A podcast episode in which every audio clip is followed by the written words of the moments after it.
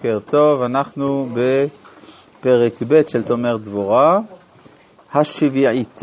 השביעית, כלומר התכונה השביעית שמדמה את האדם לכתר.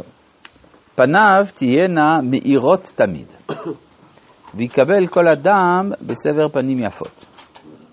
שכן בכתר עליון נאמר, באור פני מלך חיים. זאת אומרת, יש אור שיוצא מהפנים, ואין שום אודם ודין נכנס שם כלל. אודם הכוונה מידת הדין. כך אור פניו לא ישונה, וכל המסתכל בהם לא ימצא אלא שמחה והסברת פנים. ושום סיבה לא תטרידהו מזה כלל. כלומר, יכול להיות שיש לאדם כל מיני דאגות וכדומה. אבל הדאגות האלה הוא צריך לקבור אותם במעמקי ליבו, וכלפי החברה הוא צריך להאיר פנים. זה מה שנקרא, והוא רוכב על אתונו, כן? מה זה אתונו בביטוי הקדום, התו ללא דגש זה כמו תו, על אסונו, כן? שהוא רוכב על אסונו. זאת אומרת שהוא, יש לו אסון, הוא רוכב עליו, כן? אז הוא מיר פנים. אז זה גם מידה של הכתר. השמינית, פיו, לא יוציא אלא, כן, אז דיברנו הרי לפעמים על האוזניים, על העיניים, על האף, על הפנים בכלל, ועכשיו אנחנו בפה. פיו לא יוציא אלא טובה, וגזרת המרב תורה והפקת רצון טוב תמיד.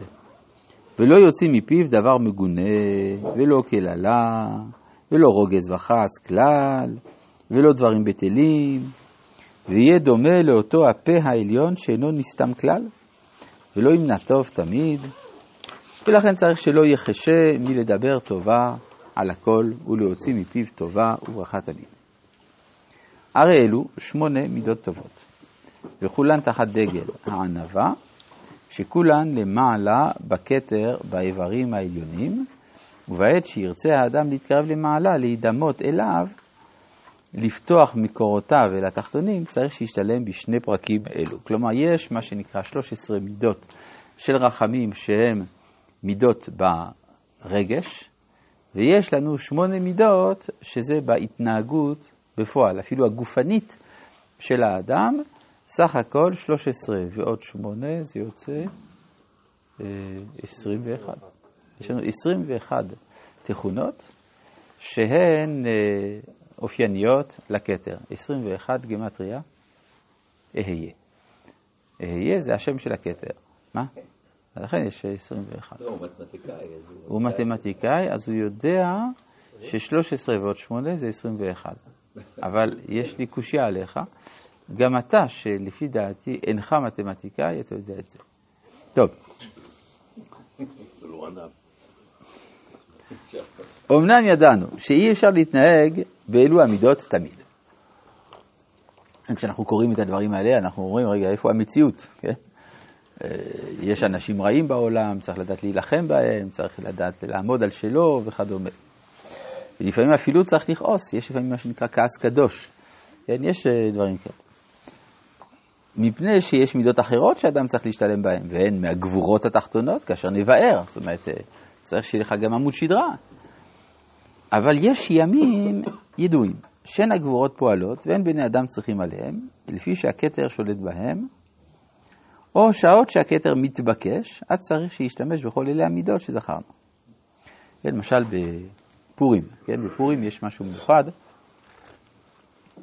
שנותנים לכל המבקש, כן, כל מי שמבקש צדקה, ביום פורים נותנים לו.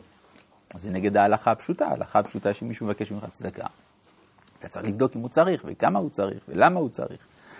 כן? כלומר, זה לא דבר מובן, אבל בפורים זה לא ככה, זה הערה מיוחדת, הערה עליונה, ויש זמנים כאלו. ישנם זמנים, צריך לדעת אה, לזהות אותם, את הזמנים שבהם צריך להתנהג לפי המידה הזאת. שבת זה גם ככה? אה, תלוי, מה בשבת? אני לא בטוח שכל השבת, אבל יש זמנים בשבת שהם כאלה.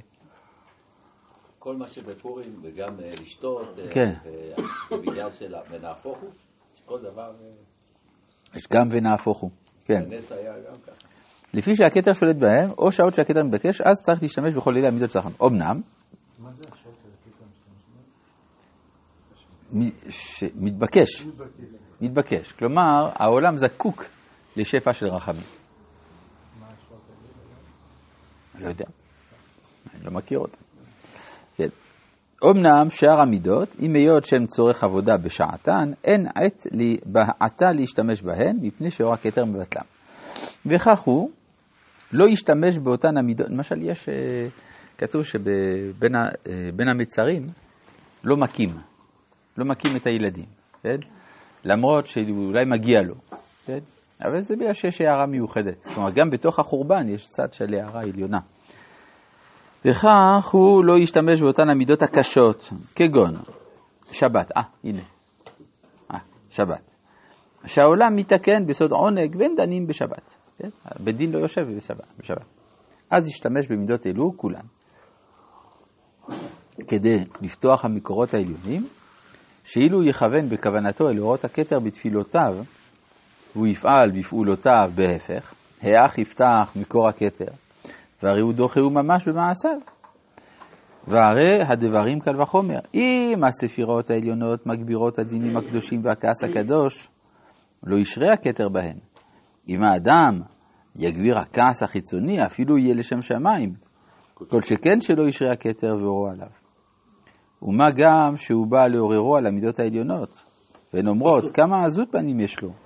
אין אור הכתר מתגלה בנו מפני דיננו הקדוש והטהור, והוא רוצה לגלותו מלא כעס ופעולות מגונות חיצונות, לכן צריך האדם בימים טובים ובשבתות וביום הכיפורים ובשעות התפילה ושעות עסק התורה, שאינן שעות הגבורות, אלא שעות גילוי הרצון העליון, לכונן דעותיו במידות האלו כולם.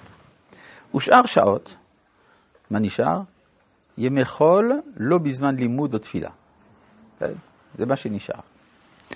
כן? ישתמש במידות הנשארות לעבודת השם.